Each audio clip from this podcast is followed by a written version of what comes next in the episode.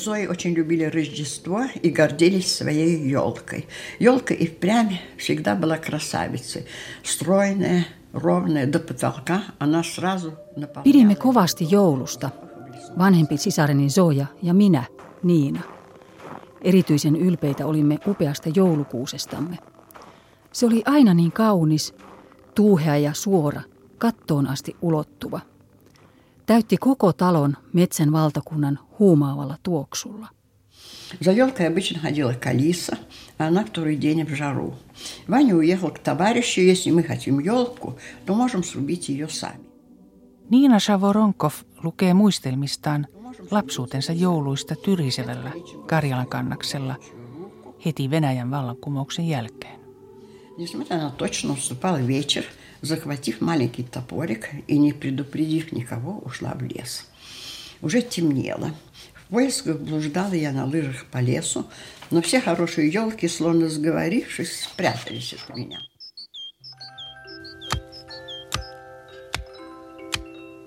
Pietarissa asuessamme sisareni Zoja kiukutteli ennen jouluaattoa niin pahasti, että äiti uhkasi, ellet heti lopeta, joulupukki vie kuusen pois.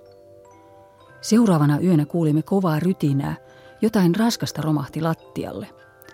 Valmiiksi koristeltu joulukuusi kaatui ja kaikki koristeet ja kynttilät särkyivät tuusan nuuskaksi. Silloin Zoja vielä uskoi joulupukkiin. Mutta minä en muista tätä joulua.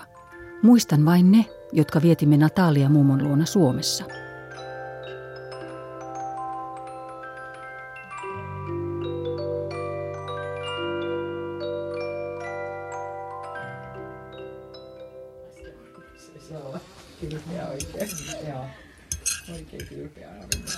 Teimmekö ensimmäisen askeleen ystävyyteen? Juodanko sinut maljan? Sopiko? Että te olette sitten vanhat ystävät kanssa. On helatorstai vuonna 2005. Olen vieraisilla Niinan talossa Porvoon Ilolassa. Katsomme kartasta, mistä päin Karjalan kannasta Tyrisevä löytyy. Joo, tossa. Joo, Uskova. Tässä, tässä, tässä. Joo, Tyrisevä. to- Joo, joo. joo, joo, siinä lukee. On, on. Joo, joo, joo. Kato. Kato, tuossa on selkoos, eli Terijoki ja tässä uskoo. Ai se on tuossa Eli Tyrisevä, lähellä. aivan lähellä, joo. Seitsemän, seitsemän nimittäin äh, kilometriä tämä Tämä on takaa. niin kuin junamatka ja yhdeksän kilometriä rantatietä. Just. Joo. Me kävimme koulussa. 93-vuotias Niina on kirjoittanut muistelmiaan viimeiset kymmenen vuotta. Ensin käsin, sitten opetellut käyttämään tietokonetta. Tekstiä on kertynyt parisensataa sivua, elävää kuvausta perheen vaiheesta, lapsuuden leikeistä, tyrisevän kyläelämästä ja kouluajasta 1920-luvun Terijoella. Perhealbumin valokuvat täydentävät ajankuvaa.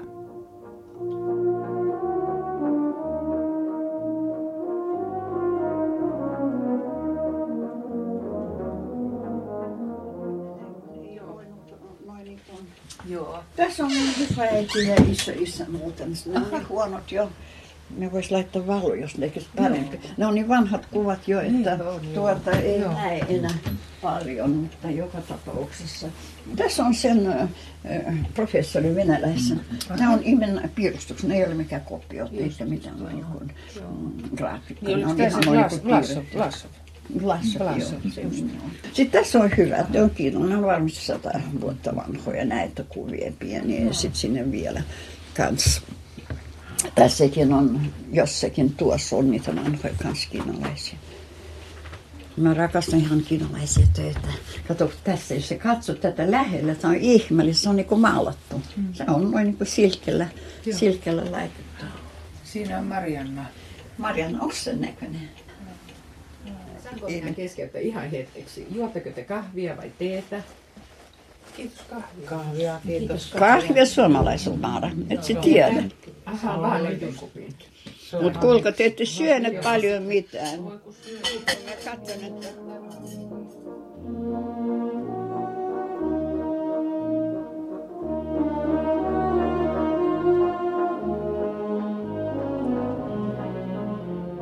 Niinan tytär Marianna Rumjantseva on tehnyt upean uran tanssijana, kansallispaletin prima-balleriinana ja tanssin opettajana.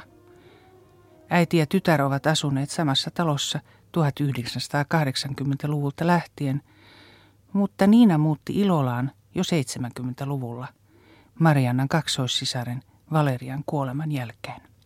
Tulimme syrjän sen takia, että Mariannen sisko oli kuollut nuorena ja minulle tuli hänen lapset pienet. Ja mä haluaisin tehdä kasvisjot maalla. Ja minä sitten noin niin kuin toin heitä Porvoseen, kun tyttäreni eli. Me olimme Haikossa. Mä olin vuokran talon Haikon vieressä. Sen omissa oli Etter, kun Etter oli omissa, hän oli vuokrannut meille sellaisen pienen talon. Ja sitten mä tutustuin niin kuin Porvoseen. Sitten mä ajattelin, että mä vuokran asunnon Porvossa ja etsin tässä lähellä. Ja sitten mä löysin sen paikan. Ja ihmeellistä, että tämä ei muistuta ollenkaan Karjala. Mutta mä tunsin itseäni niin kuin kotona ihan.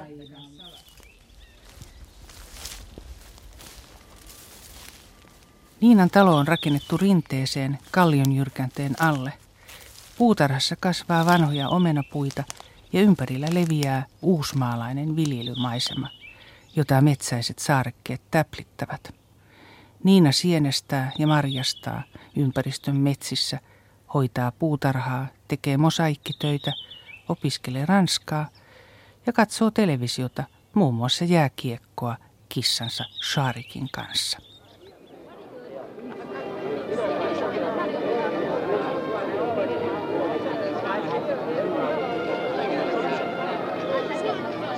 Моя старшая сестра Зоя и я, Нина, родились в Карелии.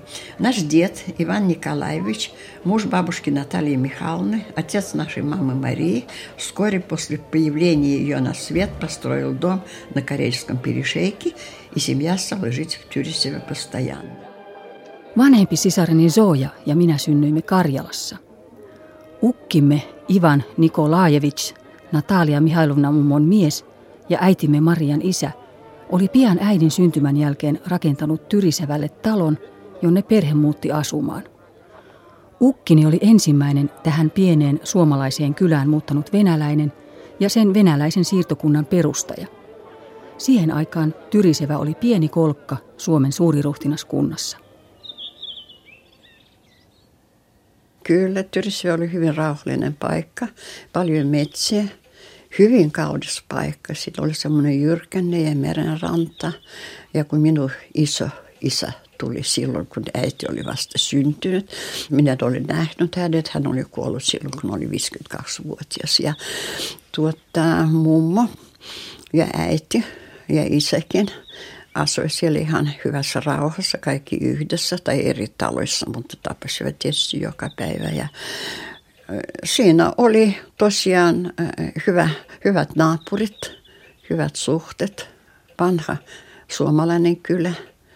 Ja sitten minäläinen pieni, sanotaan satelliittikaupunki tai paikka. Ja mm, oli kauppa, kaikki oli ystävällisiä ja metsiä paljon, sieniä, marjoja. Ja lapset asuivat hyvin vapaasti. Päästettiin metsään, ei ollut mitään vaara. Silloin kun menen meren rannalle, silloin täytyy olla joku mukaan. Taikka sitten siinä oli aina muita ihmisiä, jotka tulevat auttamaan silloin, kun tapahtui jotain ja ilmoittamaan sitten kotiin.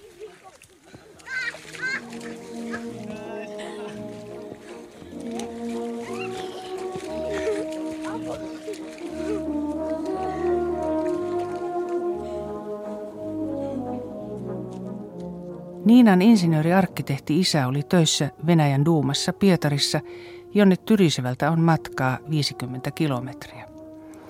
Niinan varhaislapsuudessa koko perhe muutti pariksi vuodeksi Pietariin Mosaiskoja kadun varrelle, siihen kuusikerroksiseen kivitaloon, jonka isä oli ostanut palkkiorahoillaan kehiteltyään venäläisen version asfaltista.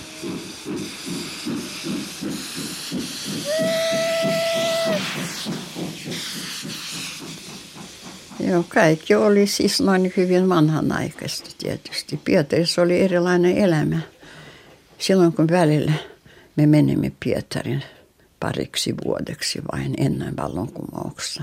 Sitten silloin, kun vallankumous alkoi, tulimme takaisin ainakin mm, äiti ja minä siskon kanssa. Niin äh, elämä oli erilainen. Pietarissa oli taas sellainen elämä, että äiti ja isä olivat paljon näyttelyssä, teatterissa, operassa ja mm, meillä oli njanja silloin. Njanja Tanja, oikein kiva nuori tyttö.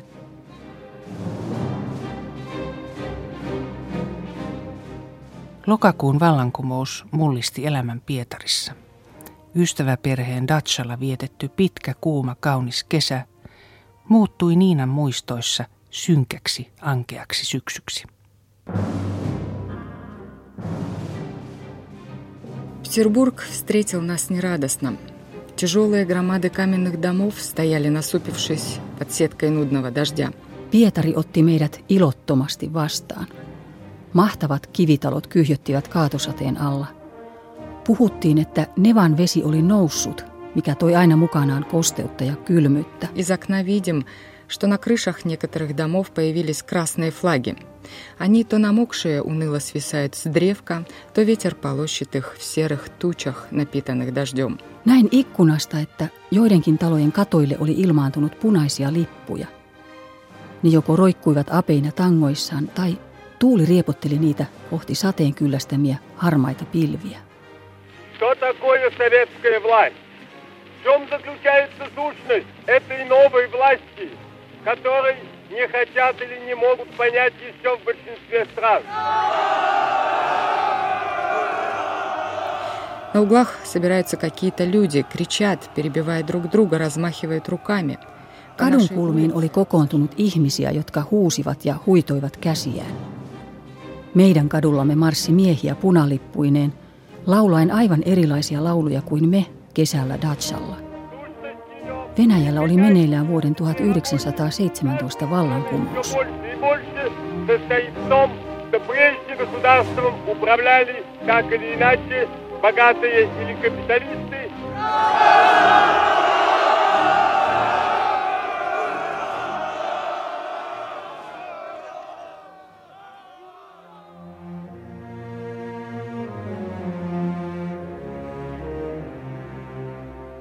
Äiti, Niina ja Zoja sisar pääsivät vallankumouksen jaloista takaisin tyrisevän rauhaan. Isän oli pakko jäädä Pietariin ja hän palasi perheensä luo vasta kuukausien kuluttua. Tyrisivä, siellä oli kaikki kotona, isä tuli töistä. Ei ole oikeastaan mihinkään mennyt. Tyrisivä mitä, ei ollut silloin elokuvateatterissa, oli Terijoella, mutta se oli yhdeksän kilometrin päästä. Ja sitten ei ollut mitään no, äh, pientä ravintola edes, paitsi Terijoella. No isä, isä ja äiti tosiaan joskus käyvät siellä hyvin harvoin. He olivat enemmän koti-ihmisiä. He lukevat paljon ja hyvin paljon musiikkia oli kotona, kun äiti lauloi ja soitti pianoa ja oli grammofoni vähän aikainen. Mutta se ei ole semmoisen torven kanssa, oli siis noin niin kuin se oli nelikulmainen laatikko ja sitten oli hyvin paljon, oli melkein kaikki oopperat, äänilevyt ja myöskin kansonmusiikkia paljon.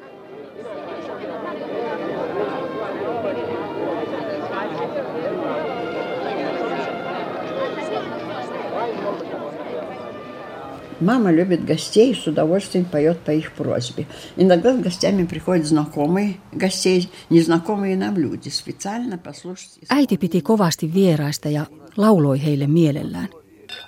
Joskus tuttujen ja ystävien mukana tuli myös tuntemattomia, jotka halusivat kuulla, miten äiti tulkitsee vanhoja venäläisiä romansseja. Usein vieraita oli todella paljon. Puheensorina täytti salin, mutta kun äiti meni pianon ääreen, kaikki hiljenivät. Гости оживленно разговаривали, но все смолкло, когда мама подошла к пианино. Kun äiti aloitti laulun, kuulosti kuin pianon kielet olisivat alkaneet itkeä hänen äänensä voimasta. Äidillä oli voimakas, matala mezzosoprano, jonka sointiväri ja intonaatio muistutti mustalaislaulua.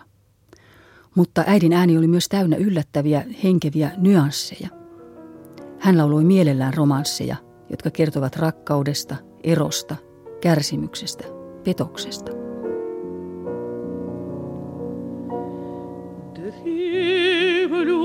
плакучая ивы, низко склонясь над ручьем, струйки бегут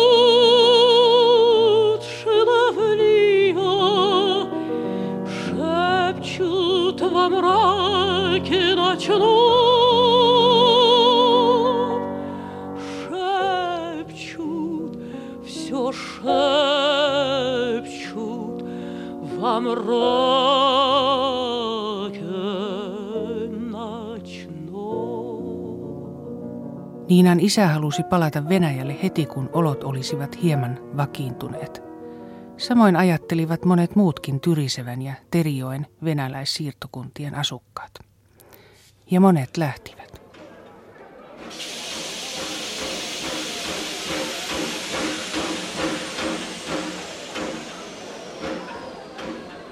Isä lähti, mutta muu perhe ei seurannut mukana.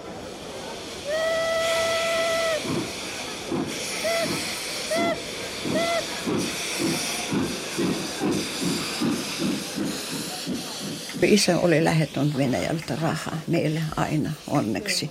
Hän oli lupaja. Joka kerta hän kirjoitti meille, että nyt en täytyy mennä konsulaatineuvosto liittoon silloin konsulaatin ja ottaa noin niin kansallisuuden anoa.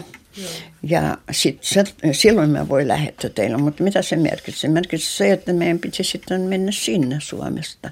Ja äiti ei halunnut, hän epäröi hirveästi ja tuota, ei. Ja sitten onneksi me emme ole ottanut sitä kansalaisuutta. Ja sitten raha loppui mm. kokonaan.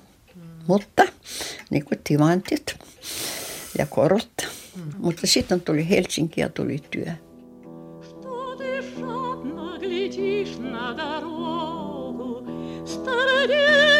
веселых подруг Знать задела сердечко тревогу Все лицо твое вспыхнуло вдруг Isän viimeiset kirjeet saapuivat 1930-luvun lopulla, sen jälkeen täydellinen hiljaisuus. Myöhemmin on selvinnyt vain se, että hän asui Moskovan jälkeen jonkin aikaa Serpuhovissa ja siirtyi sieltä Ufaan. Tai ehkä hänet karkoitettiin sinne.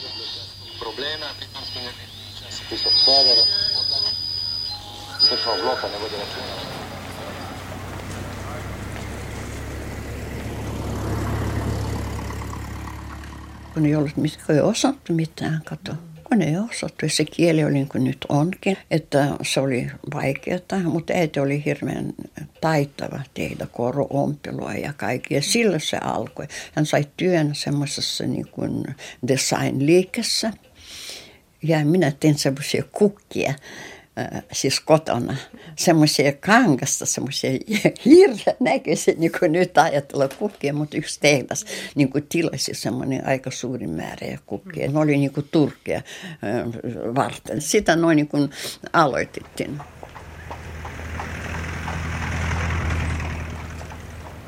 Mutta sitten yksi tuttava sattumalta sanoi, että hän haluaa perustaa sitä Turkea. Me koska tehnyt mitään Turkea, mutta ensimmäisen Turkin, mitä mä tein, mä tulin semmoisen Samalindin liikkeeseen. Se oli, mm, äh, hänen liikensä oli äh, siellä, siellä erottajan ja esplanadin kulmassa. Ja hän sanoi, että ota Turkin. Hän sanoi, että ota Turkin tee. Ja mä sanoin, että juu, mitä se oli 17-vuotias kai. Ja minä menin kellariin, se oli niin hirveän paljon kun mä en tiedä mikä on lammasnahko. Hän tuli ja hän antoi ja sanoi minulle, antoi semmoisen niin vielä tee turkin ja sitten mut muistat, että sun täytyy kammata sen harjalla. Se oli semmoinen niin rautaharja. Ja okei, okay, ja minä otin sen harjan, harjasin koko sen turkin ja sitten se, se oli semmoinen liitteen sileä nahka, mutta sitten sitä tuli aivan niin kuin karhu, pörröinen, noin niin kuin tietysti rautaharjalla, kun sitä nosta kaikki karvat. Ja kun me toin, hän oli ihan hirveä, mitä se on sen turkin kanssa tehnyt. Mutta me olen niin hirveän röyhkeä, mä sanoin, se on nyt muotia, että nuoret ihmiset tykkäävät tuommoisesta. Ja sitten se on ihme, että ihan parissa päivässä Turkki meni kauppaan. että sillä tavalla oli tämä ura hieno aloitettu.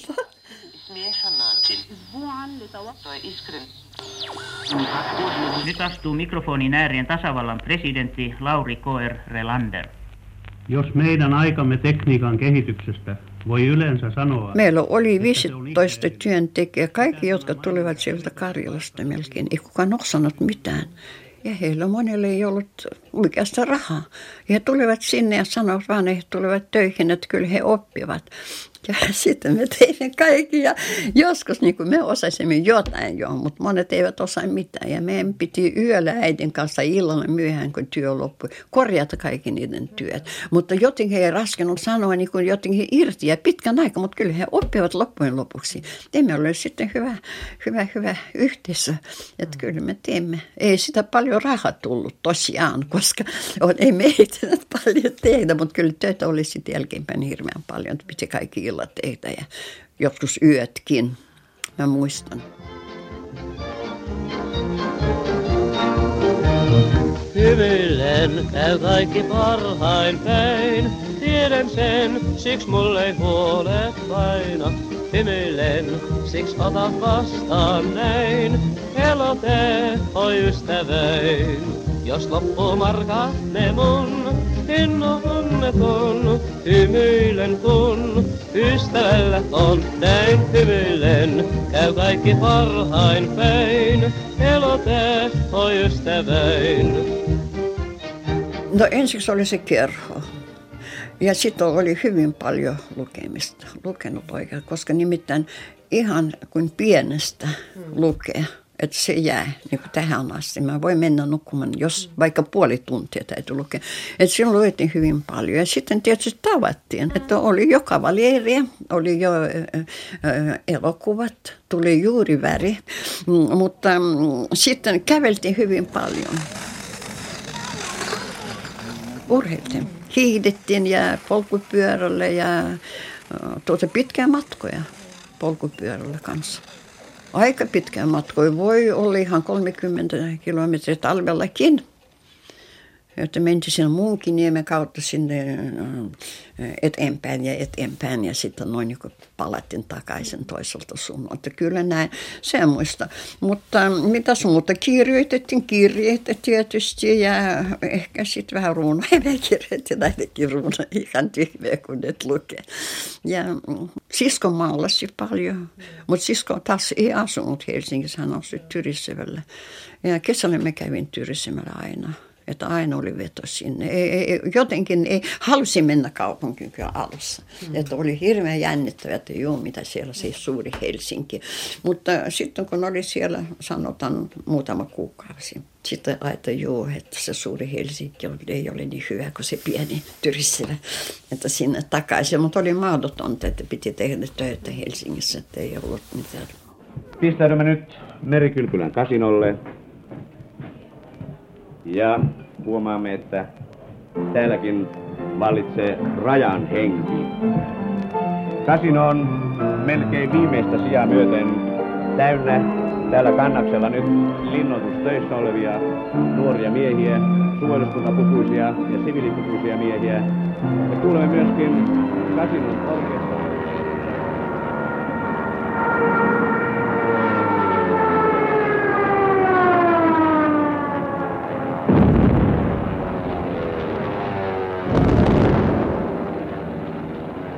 Niinan tytär Mariana kertoo, miten hän ja kaksoissisarensa Valeria syntyivät viime sodan pommitusten aikana. Meillä oli neljä minuuttia ikäero.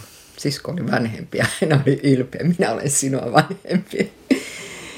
Tota, mehän synnyttiin jalat edellä sodan aikana ja se vanha pappa 70-vuotias lääkäri siellä sairaalassa sanoi, että hän on lukenut, mutta ei koskaan nähnyt tällaista. Mutta se synnytys ei kestänyt kuin 20 minuuttia. Ja mä olin pieni rääpänä ja mä jäin sitten sairaalaan, koska mua, ne oli varma, että mä kuolen. Ja sitten äiti kävi katsomassa ja sitten hän sanoi, että juu, sitten hänelle sanottiin, että nyt tämä lapsi pitäisi ristiä, ettei se kauan elää. Ja äiti kävi hakemassa mua eikä palauttanut. Soitti vaan sanoi, että nyt hän omalla vastuulla. Ja aina kun mä avasin suun, niin annettiin maitoa, niin mä kasvoin ja purskistuin ja jäin eloon.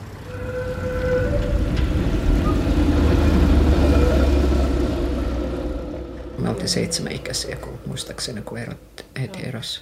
Että mä en muista oikeasti isästä mitään. Et sekin oli tämmöistä, että ei tavattu eikä nähty. Ja jos tässä sanoin, puhuin Niinan kanssa, että, että kun mä olen naisten keskellä kasvoimme, niin, tota, niin sillä on oma vaikutuksensa. Ja nyt mun lapset kasvaa kato naisten keskellä. Mut kyllä se Niina niin on kasvattanut oikeastaan mun sisaren lapsia ja myös osittain mun lapsia. Mm. Mutta hän, hän erityisesti sisaren lapsia kokonaan melkein voi sanoa näin. Tämä on historia, menee historiakirja. Kato, ja siitä on siis kaikki semmoista, aivan semmoisia tietoja. Minä en ole koskaan sen tyyppinen, että minä olen niin kuin äiti. Minä olen enemmän semmoisen tyyppinen, että mä puhun heidän kanssaan niin aikuisien kanssa. Ja nyt he sanoo, että se on hirveän hyvä. Esimerkiksi se, että mm, minä olen lukenut, niin kuin Helena sanoi, että mä olen lukenut heille. Ja sitten mä joskus jätin sinne, missä on jännittävä paikka että he saivat niin kuin jatka itse lukea sen. Kato, kun ei kun lue eteenpäin, lue itse. Mulla oli aika.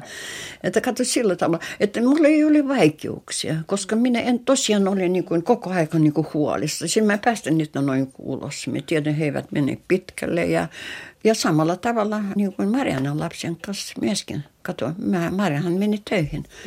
Hän meni töihin silloin, kun he tulivat koulusta. Ja he menevät kouluun silloin, kun hän on kotona. Että sillä tavalla he jäivät niin kuin minulle kanssa.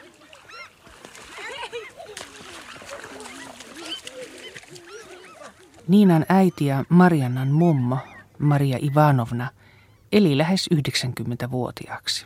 Ja hän piti meistä aivan hirveästi, rakasti meitä, että hän aina piti sylissä ja pussaili, että sillä oli niin kuin tämä tyyli. Ja me tunnettiin vaan, että niin kuin meistä ollaan kiinnostuneita, mä sanoisin näin. Mutta kyllä se niin kun sillä oli ne omat sitten, tietysti kun ihminen menettää kaikkensa ja näin, niin omat pelot. Ja saa, mä muistan, kun äiti ui hirveän hyvin Niina. Ja me oltiin haikossa kesäisin, niin tota, siellä laiturissa Niina hyppäsi ja se teki kaikkia semmoisia veden, semmoisia, tiedätkö, siellä vedessä. Ja me mummo voi voi hukku, äiti hukku, nyt äiti hukku. Ja me ei saatu mennä edes veteen, vaikka siellä oli niin kuin matala ranta, missä me istut. Me ei saatu kastaa varpaita. Hän pelkäsi, että me hukumme. Ja äiti yritti siihen jotenkin puuttua sitten, mutta eivät ne osaa uida ja ei niitä, ei ne ole liian nuoria. Ja minä en mene heidän kanssa sitten, jos sä et ole tässä, jos ne menee veteen. Että on niin joku tämmöinen, hänen mummo ei osannut uida. Että on joku tämmöinen pelko. Että se oli jäänyt, vaikka ei, me, hän oli just tämmöinen, mä voin kuvitella ihan rämäpää nuorenakin tällainen, joka, jolta ninkit meni rikki, niin kuin hän kertoi kiipesi aidalla ja puulle ja leikki, leikki ja ui hirveän hyvin ihme, että hän oppinut uimaan, kun mummo aina pelkäsi. Mm. Mutta tämmöistä se on sala varmasti. Mm. ei tiedetty.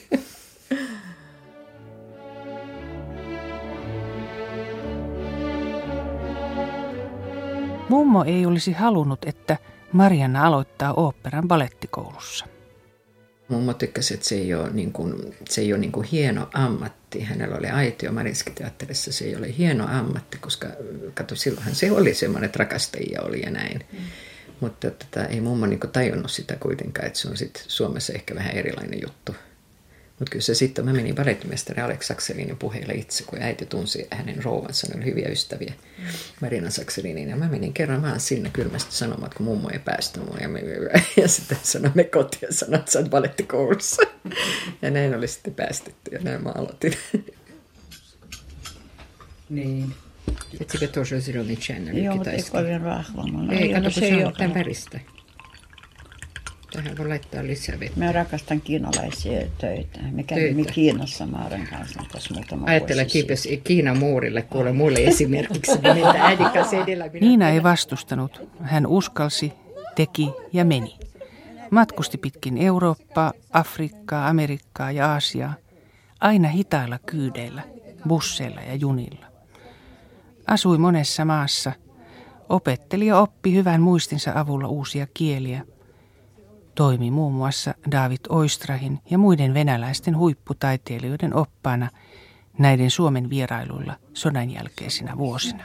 Sitten noin Kanadassa ja me oli jopa Marokossa, Italiassa, Espanjassa tietysti ja sitten me ollaan Afganistanissa ja Iranissa, juu, Iranissa monen kanssa. Turkissa monta kertaa. Mä olin niin rohkea, koska kun mä kuljin jonkun verran turistina, mä tiesin niitä ja me menin yksin. Me menin bussissa, joka kulki. Oli semmoinen äh, pieni kahvila, punainen huone Ruotsissa. Ja sieltä lähti bussi, joka oli se Eurooppa Bass. Ja se lähti oikeastaan, mä menin Turkkiin sinne. Se oli hirveän mukava, eikä maksanut paljon mitään. Joskus nuorempana mä ihmettelin, että naiset ne lähti Afrikkaan ilman mitään oppaita isän kanssa. Mm. Sinne vaan kuule joukkoon ja kiertelivät siellä kuule pitkin ja joskus hän kertoi, että meitä katsotti pitkään ja oli vähän semmoinen tunne, että noi ulkolaiset voidaan tappaa vaikka mitä. Että tota, ihan, ihan niin kuin äitikin sanoi, kato kun tässä on karhu ja susia ollut metsässä, niin hän sanoi, että Valkov vai yssä, jos sä pelkäät mm. susia, niin älä mene metsään. Nyt siirrymme Seutula lentokentälle seuraamaan tämän aamun merkkitapausta. Neuvostoliiton hallitusvaltuuskunnan saapumista Helsinkiin Porkkalan huomenna tapahtuvaan luovutuskirjan allekirjoitustilaisuuteen. Tarkoituksemme on saada, mikäli mahdollista, Neuvostoliiton ensimmäinen varapääministeri Mihail Tervuhin tämän mikrofonin äärelle. Уважаемый господин премьер-министр, уважаемые господа, Venäjällä Niina kävi ensimmäisen kerran sitten lapsuutensa 1950-luvulla. Hän vei myöhemmin suomalaisia turistiryhmiä Leningradiin ja eri puolille Neuvostoliittoa.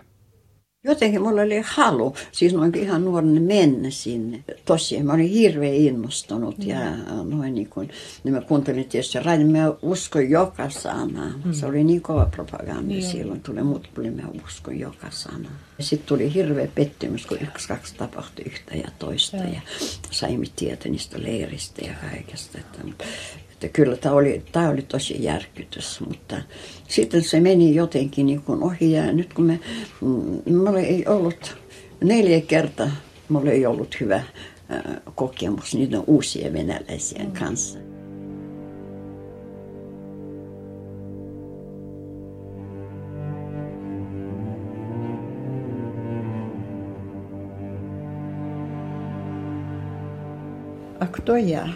Kuka minä olen? Я родилась и выросла, как дерево на границе двух государств. Половина корней моих лежит в русской земле. Они замерли, притихли. Kuin puu synnyin kahden valtion rajalla. Juuristani puolet on venäläisessä maassa, mutta ne jähmettyivät ja kuihtuivat. Ajan myötä uudet, tuoreet juuret kasvoivat ja vahvistuivat ja tunkeutuivat syvälle suomalaiseen maaperään, loitoten yhä kauemmaksi ja kauemmaksi paksusta rungosta. А кто я? Kuka minä olen? Человек русского старого дореволюционного поколения. Родилась в Карелии, прожила всю жизнь среди финнов, узнала их обычаи, неторопливо... Olen vanhan venäläisen vallankumousta edeltäneen sukupolven edustaja. Synnyin Karjalassa ja olen koko elämäni asunut suomalaisten keskuudessa. Opin tuntemaan heidän tapansa – rauhallisen, hyvän tahtoisen luonteensa, poikkeuksellisen rehellisyytensä ja sen, että lupaukset aina pidetään. Rakastuin ja kiinnyin suomalaisiin, enkä koskaan ole tuntenut tai tunne olevani vieraalla maalla.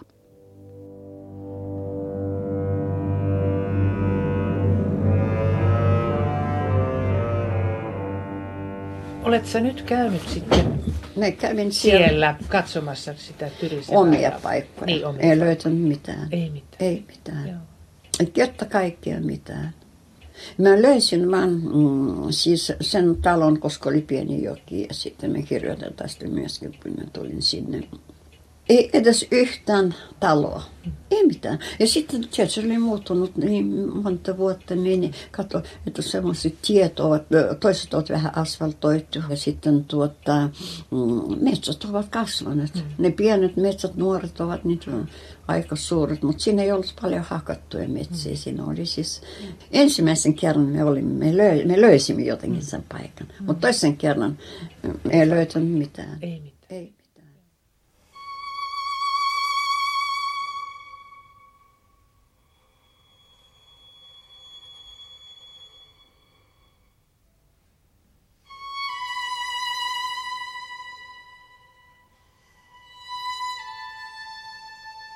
Птица на дереве меня учит пению.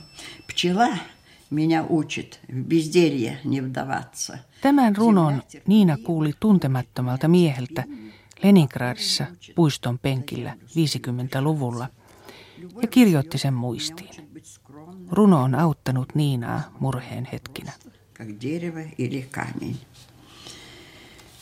Lintu pussa opetti minua laulamaan. Mehiläinen opettaa olemaan vaajaamatta toimettomuuten. Maa kärsivällisesti opetti minulle kärsivällisyyttä ja juuri opetti pitämään kiinni omasta maasta. Jokainen puro opetti minua olemaan kaino ja nöyrä. Kallio opetti kulkemaan pystypäin kuin murhe vältti mielen. Perhonen opetti arvostamaan jokaista päivä ja tammi opettaa taipumatta kuole, kun kuolema aika tulee.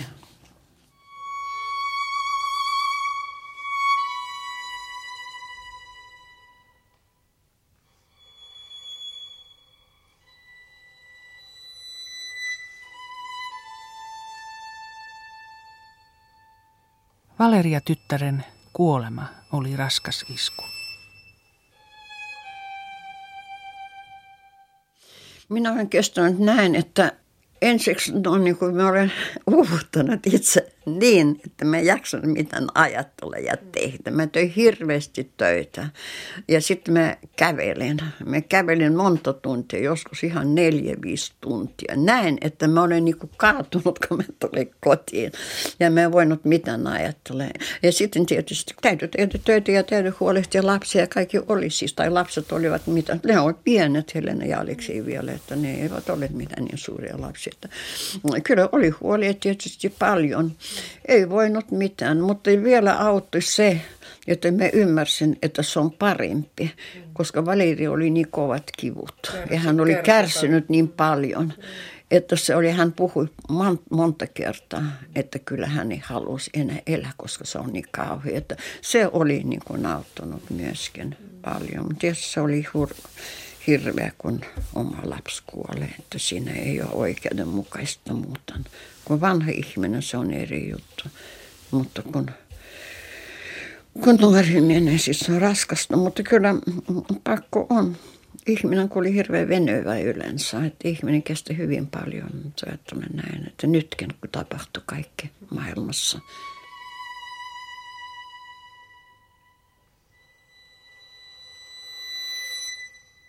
Mä oon vähän liian jo paljon elänyt.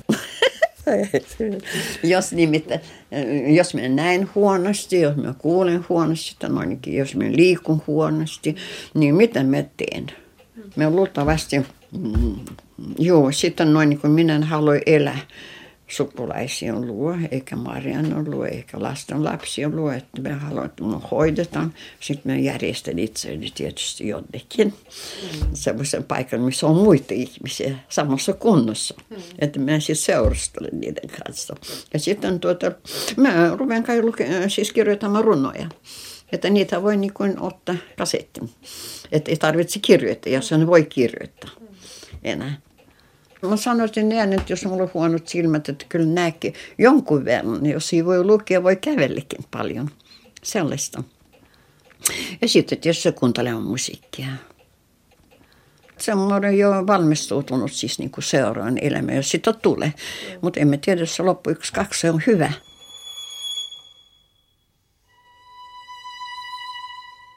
Merkitseekö tuo ortodoksikirkko Tämä on kyllä aivan selvää tietysti. Tai mulla on Jumala, mutta se Jumala on aivan toisella katsoja vielä. Se on ankarampi kuin kirkon Jumala, koska se on oma tunto. Mm. Että moi kiusa tähän asti se, mitä me on tehnyt joskus monta monta vuotta sitten, vaikka ei olisi pitänyt. Täytyy ymmärtää, mitä tekee, mutta joskus ymmärtää niin myöhään, että sitä ei voi korjata enää. Ja sitähän se Jumala rankaisee. Se, mutta ei me usko semmoisen Jumalan sen takia, että minä haluan semmoisen Jumalan, joka, täytyy, joka aina rankaisee. Venäläinen Jumala on hirveän julma. Kato, se on siis kolmas sukupolvi vielä kärsi sen. Ja sitten tosiaan niin kun, ei voi tehdä mitään. No, kaikki. Ei voi niin kuin Jumalan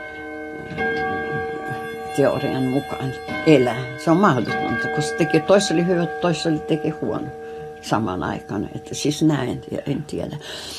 Ja siis tosiaan se, että hän sai niin paljon kärsimyksiä ja minkä takia siis noin täytyy ihmiset kärsiä.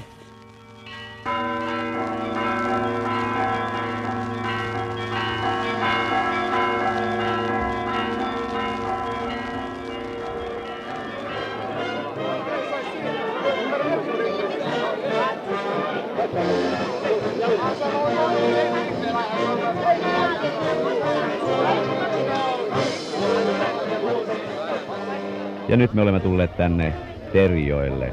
Terjoista jokainen tietää yhtä ja toista. Ainakin sen tietävät kaikki kuuntelijat, että Terjokea kutsutaan Suomen merikylpylöiden helmeksi. Mä muistan, että oli, oliko se hänen 75-vuotispäivä. Mutta hänellä oli semmoinen tapa, että hän, hän oli ovet auki, oliko se keskiviikkoisin. Niina palaa lapsuuden muistoihinsa ja kohtaamiseen kuuluisen venäläisen taiteilijan Ilja Reppinin kanssa. Äiti tietysti kävi siellä luultavasti, mutta minä en, mutta 75-vuotias päivä mä halusin ehdottomasti mennä sinne. Mä olin jo vähän isompi. Ja minä näen, että, tai siis muistan, että Reppin istui siellä nurmikossa. Siinä oli tuoli ja siinä oli pöytä ja iso talo. No sen talon varmasti hyvin monet tietävät nyt, kun turistit aina menevät sinne. Ja mm, hän istui siellä ja oli paljon ihmisiä. Mutta ei ollut niitä venäläisiä, Gorki ja Juuri Andreevikin, hänen niin hyviä ystäviä, jotka eivät päässeet enää tulemaan. He jäivät Venäjälle, mutta mm, oli muutenkin paljon ja hän oli hirveän virkeä ja aika semmoinen niin iloinen. Hän nauroi koko aika ja hän piti varmasti äidessä, hän piti sitä kädestä kiinni. Äiti oli hyvin kaunis ja mm. Reipin katseli sitä pitkään ja hän niin kuin piti hänen kädestä pitkän aikaa. Sitten noin niin kuin, tietysti minua ja hän olisi kättä, mutta mä puristin mm. sitä hirveän lujasti, kun me ylös. Tein kaikki hyvin noin niin kuin vahvasti siihen aikaan ja mm. tuota, minusta ihan tuntui, että vähän niin kuin hänen luut vähän niin kuin siellä menevät pois paikalta. Mm, me olimme ulkona ja me katsoimme, siinä oli, ei ollut niin paljon kukkia penkillä, mutta oli kaikki hyvässä kunnossa. Ja sitten siinä oli eh, pieniä lampeja ja siinä kuulemma oli semmoisia ihmeellisiä joutsenia eri rotuisia, mutta me emme nähneet sitä joutsenia silloin. No me tulemme sitten tietysti, meillä oli pöytä äh, kaatettu ul- ulkona että lapsille ja sitten noin niin oltiin koko päivä. Siinä oli kaunis ilma ja sitten menimme kotiin ja silloin Repen oli hirveän väsynyt. Hän oli aivan kuitti silloin, että hän ei, ei paljon puhunut.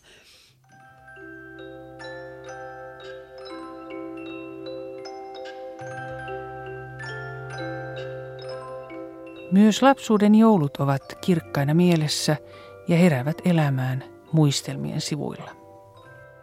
В отчаянии я даже не испугалась, когда мне, когда мне показалось, что на пролом сквозь молодые хвойные заросли лезет медведь.